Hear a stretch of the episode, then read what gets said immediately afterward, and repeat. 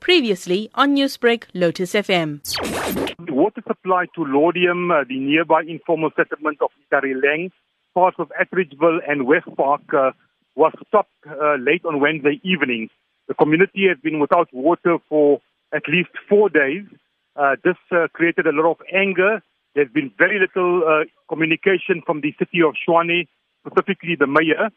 At the weekend, there was a community meeting that we called. At the community meeting, which was addressed by Councillor Farouk Esop, High Court Judge Jody Kollapen, and myself, we also expressed our serious concern at the water cutoff. And I'm calling it a cutoff specifically because this is not a water restriction. A water restriction which has been implemented, we are told, by Rand Water, means that the pressure is being decreased. Here the taps completely ran dry and thousands of families have been affected over the past few days. And what was the outcome of the meeting?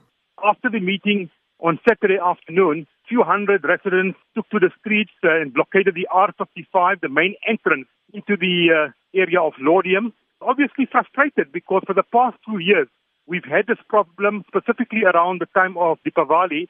And thanks to the city of Tshwane, they spoiled the Diwali celebrations of thousands of people in this particular area.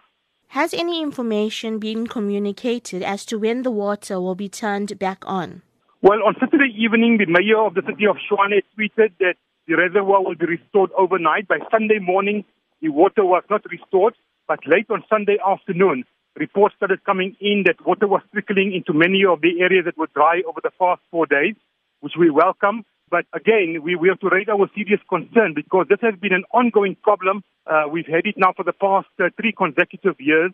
Uh, and really, it's something which is unacceptable. The, the total cutoff without notice is totally unacceptable, and we condemn it. Newsbreak, Lotus FM, powered by SABC News.